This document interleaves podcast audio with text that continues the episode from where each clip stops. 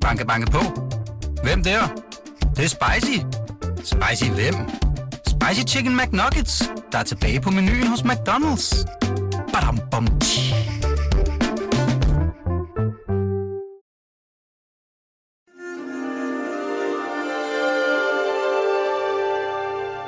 Her kommer en artikel fra Weekendavisen. Hvis palæstinensernes vilkår skal forbedres, kræver det ikke bare et opgør med Hamas. Det kræver frem for alt et opgør med hele den arabiske verdens selvforståelse, der ser jøderne og Vesten som skyld i alle deres fortrædeligheder. Sami Kleit har i denne uge interviewet den kuwaitiske politolog og journalist Jasem al -Juraid. Teksten her, den hedder Arabernes fornemmelse for broderskab, og den begynder således. Der findes en klagesang blandt arabere, som man, hvis man er nogenlunde hjemmevandt i den del af verden, sandsynligvis har hørt en gang eller to. Den lyder sådan her. Den arabiske verden er splittet. Korruptionen er gået over gevind. Magtpolitikken undergraver umagen, altså fællesskabet mellem muslimer på tværs af nationale grænser. Klagesangen findes i forskellige variationer, men altid med det tema, at noget afgørende er gået tabt. Man forstår, at der i forne tider må have været en sammenhængskraft så stærk, at osmaneriets kollaps burde have været en umulighed. For selvom osmaneriet ikke var arabisk, er det alligevel blevet et symbol på en verden, hvor muslimer var forenet og satte dagsordenen. Det blev så ødelagt af de glupske europæere, hvilket indvarslede det andet gennemgående tema, den vestlige udbytning af Mellemøsten. Hvis snakken for eksempel falder på Israel-Palæstina, vil samtalen uværligt kredse om den britiske udenrigsminister Arthur Balfours Balfour-deklaration fra 1917, der udtrykte støtte til oprettelsen af, citat, et nationalhjem i Palæstina for det jødiske folk, citat slut. Måske vil den også kredse om den hemmelige Sykes-Picot-aftale fra 1916, hvor britterne og franskmændene aftalte, hvordan de ville dele Mellemøsten mellem sig efter Osmaneriets fald. Derfra er der ikke langt til de fortrædeligheder, der i dag martrer regionen. De er alle sammen vestens skyld, og hvis bare araberne havde holdt rigtigt sammen, kunne elendighederne måske være undgået. Cirka sådan lyder det, når den kuwaitiske journalist Jasem al skal opsummere arabernes verdensbillede. Araber er verdensmestre i ansvarsfralæggelse. Det er vi nødt til at gøre op med, siger han. Al-Juraid er undersøgende journalist. Han er født i Kuwait, altså i den del af den arabiske verden, hvor der udefra set sjældent er de store problemer. Med mindre man altså er ham. For hans opgør med det arabiske selv- og verdensbillede har voldt ham større problemer, end han lige havde regnet med. Kuwait er ikke noget stort land. Lidt over 4 millioner mennesker bor på et område omtrent to og en halv gange så stort som Sjælland.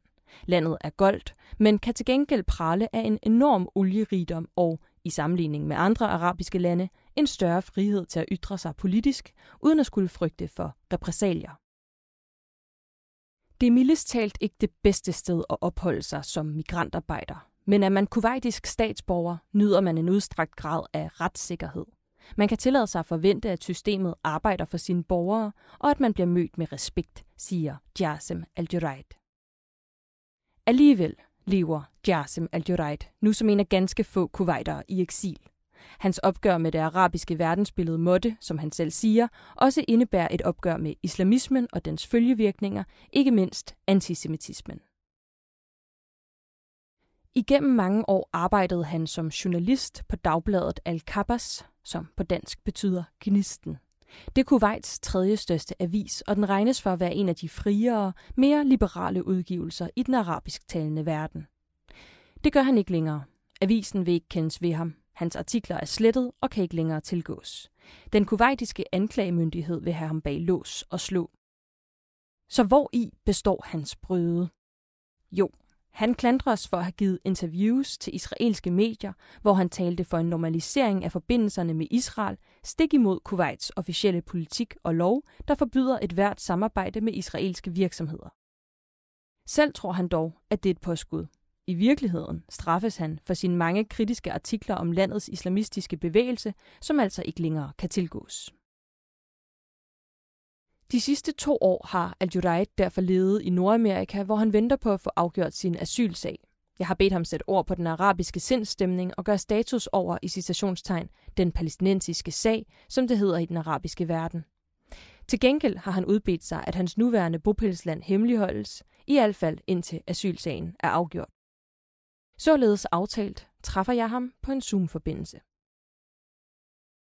I forberedelsen til interviewet har jeg scrollet igennem al profil på X, hvor han i sit eksil har markeret sig som en meningsdanner, man i hvert fald ikke kan beskylde for at stryge den arabiske offentlighed med hårene. Den 7. oktober, da Hamas gik til angreb på Israels civilbefolkning, skrev han, Jeg er kuwaiter, og jeg stiller mig på Israels side. En hver kuwaiter, der glemmer den palæstinensiske ledelses forræderi, er ignorant. Forræderiet henviser til alliancen mellem PLO under ledelse af Yasser Arafat og Iraks mangeårige diktator Saddam Hussein. En alliance, der også betød, at PLO støttede Saddam Hussein, da han invaderede Kuwait i 1990. På det tidspunkt levede knap 360.000 palæstinensere i Kuwait, omkring 18 procent af landets dengang 2 millioner indbyggere. I 1991, da Kuwait var blevet befriet, kom gengældelsen, og stort set alle palæstinensere i landet blev deporteret.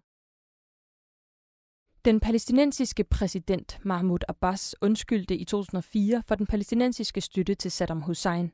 Hvorfor fremhæver du det? Han svarer. Det handler om et mønster, der går igen og har Palæstina som fællesnævner. Han opriser de mange konflikter, PLO gennem årene har haft med sine arabiske naboer.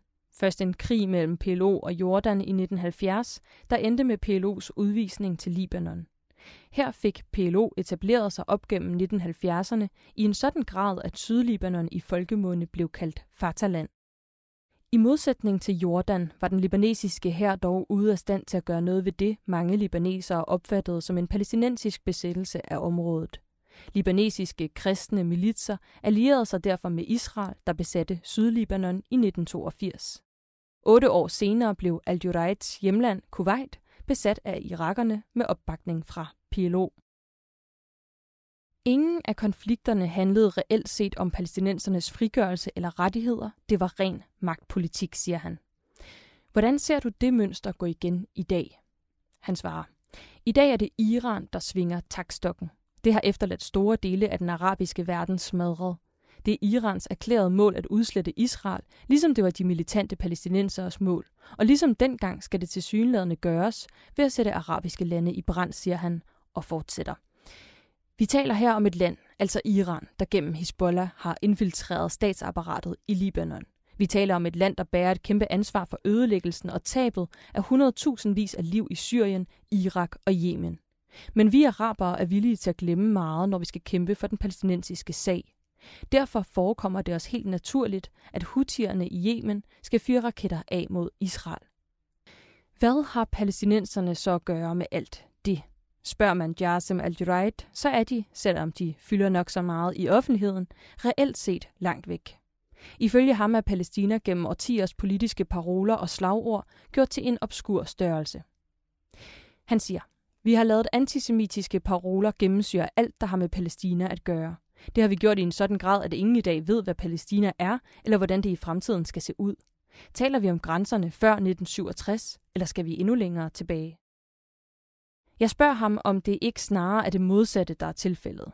Har de seneste ugers demonstrationer med slagord som From the River to the Sea, der ikke tydeligt vist, at den fremherskende forestilling om Palæstina er en tilbagevenden til en verden før Israel? Han siger, det kan du godt sige. Det beviser blot min pointe. Den arabiske verden har i mere end et halvt århundrede levet i en parallel virkelighed. Vi er kollektivt blevet lullet ind i en søvntilstand.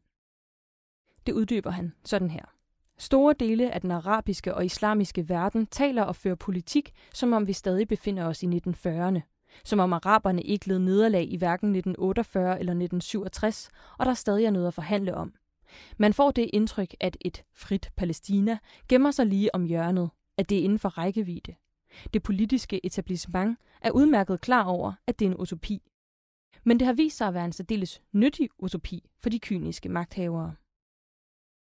Som eksempel på kynismen fremhæver han det omtrent 500 km lange tunnelsystem, Hamas gennem flere år har bygget, uden at overveje, citat, om lokalbefolkningen måske kunne tænke sig beskyttelsesrum, som al pointerer. Man kunne også supplere, siger han, med de depoter af mad, vand, medicin og brændsel, som Hamas i stedet for at give sin egen nødlidende befolkning, har valgt at opmagasinere til eget brug i krigstid. Betænksomhed er formentlig ikke det, man skal forvente sig af en terrororganisation. Og med tanke på de uhyreligheder, Hamas helt åben begik i Israel 7. oktober, kan man dårligt klandre civilbefolkningen i Gaza for ikke at turde sige organisationen imod.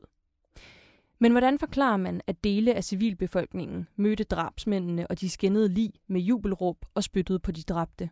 Hvordan forklarer man, at et så uhørt brutalt terroranslag bliver fejret med sang og dans i arabiske hovedsteder og i den arabiske diaspora i Vesten? Til det siger al -Juraid. Forklaringen er enkel. Araberne har mistet deres medmenneskelighed. Der findes rundt regnet en halv milliard mennesker i den arabiske verden, siger jeg, og han afbryder. Og jeg ønsker ikke at komme med en urimelig generalisering. Jeg må bare konstatere, at det ikke ligefrem er medmenneskeligheden, der præger den arabiske offentlighed. Et klagepunkt, jeg ofte hører, er, at det palæstinensiske liv bliver regnet for mindre værd end det jødiske. Det kan sagtens have sin rigtighed i visse situationer.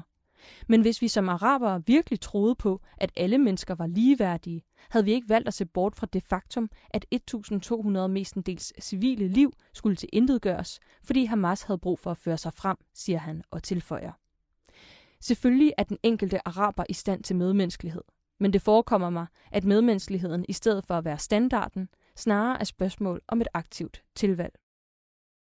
Ifølge al hænger tabet af medmenneskelighed uløseligt sammen med det, han betegner som, citat, islamismens kvælertag på den arabiske offentlighed, citat slut.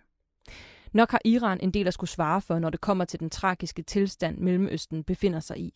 Men det hjælper heller ikke på sagen, at den arabiske verden, ifølge al har været i vildrede siden Osmaneriets fald.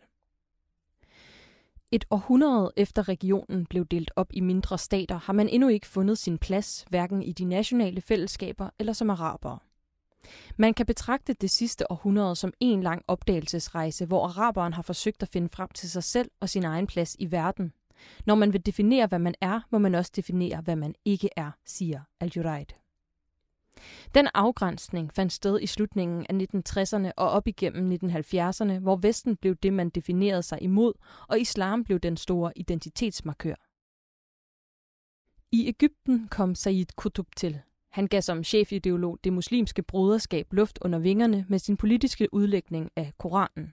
Den havde til formål at vise den islamiske verden alternativet til den vestlige sekularisme, der ifølge Qutb var årsag til de arabiske landes politiske udulighed, korruption og talrige nederlag, for eksempel over for jøderne. Ifølge Kutub var muslimerne havnet i samme tilstand af mørk uvidenhed, som beherskede befolkningerne før islams oplysende tilkomst i 700-tallet. Løsningen? En tilbagevenden til islam og til Koranen som vejviser og grundlov for enhver regering, der ønsker at give muslimerne den tiltrængte genoprejsning. Hertil kan man ifølge al tilføje det paradoks, at selvom Kutub var inde et modstander af Vesten og dens i citationstegn fremmede ideologier, altså socialisme, liberalisme og alt derimellem, så lod han sig gerne selv inspirere af europæisk fascisme. Det pointerede blandt andet den kendte islamforsker Aziz al-Asme i sit berømte værk Islams and Modernities fra 1996. Det islamistiske utopia, som Kutub og hans åndsfælder fremmanede, er ikke nogen primitiv forestilling baseret på det 7. århundredes Arabien, skrev Al-Asma. Det er et moderne, i citationstegn, hypernationalistisk idealsamfund, der i høj grad er bygget på antisemitiske konspirationsteorier. For Kutub herskede der ingen tvivl om, at det var jøderne, der havde orkestreret osmanderrigets fald og den efterfølgende bølge af sekulære reformer, der skyllede ind over regionen. I hans bog Vores kamp mod jøderne fra 1950 udpensler han selv samme teorier om et jødisk verdensherredømme, som tyskerne to årtier tidligere gjorde sig flittig brug af. Det giver ifølge Jasem al derfor også mening, at det netop er Hamas, en udløber af broderskabet, der med angrebet 7. oktober har begået den værste massakre mod jøder siden holocaust. Det islamistiske tankegods har generelt fået en blandet modtagelse i den arabiske verden, og man kan roligt påstå, at det muslimske broderskab i årenes løb fra tid til anden har mødt modstand. Bevægelsen betragtes i Ægypten, Saudi-Arabien, de forenede arabiske emirater og andre arabiske lande som en terrororganisation. Ikke desto mindre, indskyder Jasem al står broderskabet og deres aflæggere i dag stærkt i regionen. Han henviser her ikke mindst til Hamas, der udspringer af det muslimske broderskab. Han henviser også til, at broderskabet i årtier har fået lov at vokse sig store i visse dele af golfen, og at det har stærke statslige aktører bag sig, navnlig Tyrkiet og Katar. al siger, det betyder, at Hamas' ledere kan leve som fredhellige i deres palæer i Katar, mens befolkningen i Gaza endnu engang må søge ly for bomberne. Det betyder, at kritiske røster som min egen forsøges slukket i Kuwait, hvor islamismen bliver stadig stærkere. Der er islamisme i luften. Man fornemmer det alle vegne. Hvad er løsningen, spørger jeg. Vi er nødt til at se os selv grundigt i spejlet og se på den ødelæggelse, islam i sin politiserede form har forvoldt os, svarer han og fortsætter. Ingen har lidt mere under islamismen end araberne selv. Vi har lavet magthavere og ekstremister trampe på os. Måske skulle vi give det et skud som borgere i en verden, hvor mennesket kommer først. I stedet for at basere politik på Koranen, kunne vi gøre det på menneskerettighedserklæringen. Og med de ord slutter artiklen Arabernes fornemmelse for broderskab. Teksten den var skrevet af Sami Kleid, og oplæsningen den stod jeg for. Jeg hedder Marie-Louise Vesthardt. Lyt til alle avisens artikler på weekendavisen.dk-oplæste artikler og god lyttelyst. Banke, banke på. Hvem der? Det, det er spicy. Spicy hvem? Spicy Chicken McNuggets, der er tilbage på menuen hos McDonald's. Badum, bom, tji.